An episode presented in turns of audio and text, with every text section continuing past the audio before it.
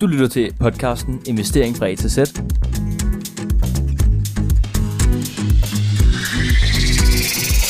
Hej og velkommen til Investering fra A til Z.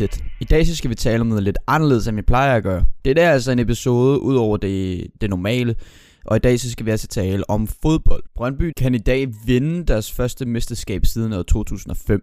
Det vil altså sige 16 år uden et mesterskab, så lige pludselig hiver de det her mesterskab hjem. Og det kan man tydeligt se på aktieprisen. Den er steget fra cirka 65 øre til cirka en krone.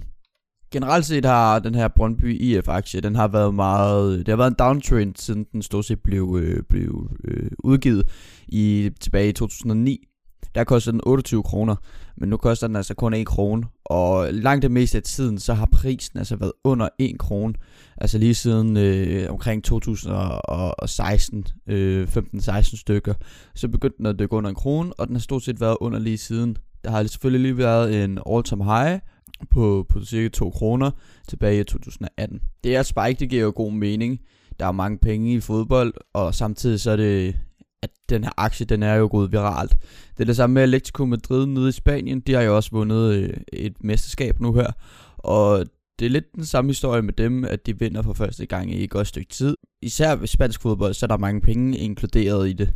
Så værdien af klubben, den er jo stedet markant, og det er investorerne jo rigtig glade for. Det er jo altid sådan de her hype-aktier, at der er folk, der taber penge. Det ser vi altid. Det bedste eksempel, jeg lige kan komme med on top of my head, det er GameStop-aktier. Brøndby IF, de udbetaler ikke rigtig udbytte til deres aktionærer øh, på den måde, som andre firmaer gør. Dog får du nogle fordele i form af nogle billetter og, og en masse andre fordele, som en fan vil være rigtig glad for. Du kan selvfølgelig være hurtig og så tjene penge på de her lidt pump and dump aktier. Men det er en del sværere end bare en langsigtet investering, hvor du investerer et par gange om måneden måske, eller en gang om måneden, og du bare lader dine penge gro, som mig og Magnus vi for eksempel gør. Man skal i hvert fald virkelig passe på de her hype-aktier, og hvad man gør, fordi du kan virkelig brænde nallerne på det. Tusind tak, fordi du lyttede med til podcasten Investering fra A til Z. Vi uploader en ny episode hver mandag og fredag. Stay tuned.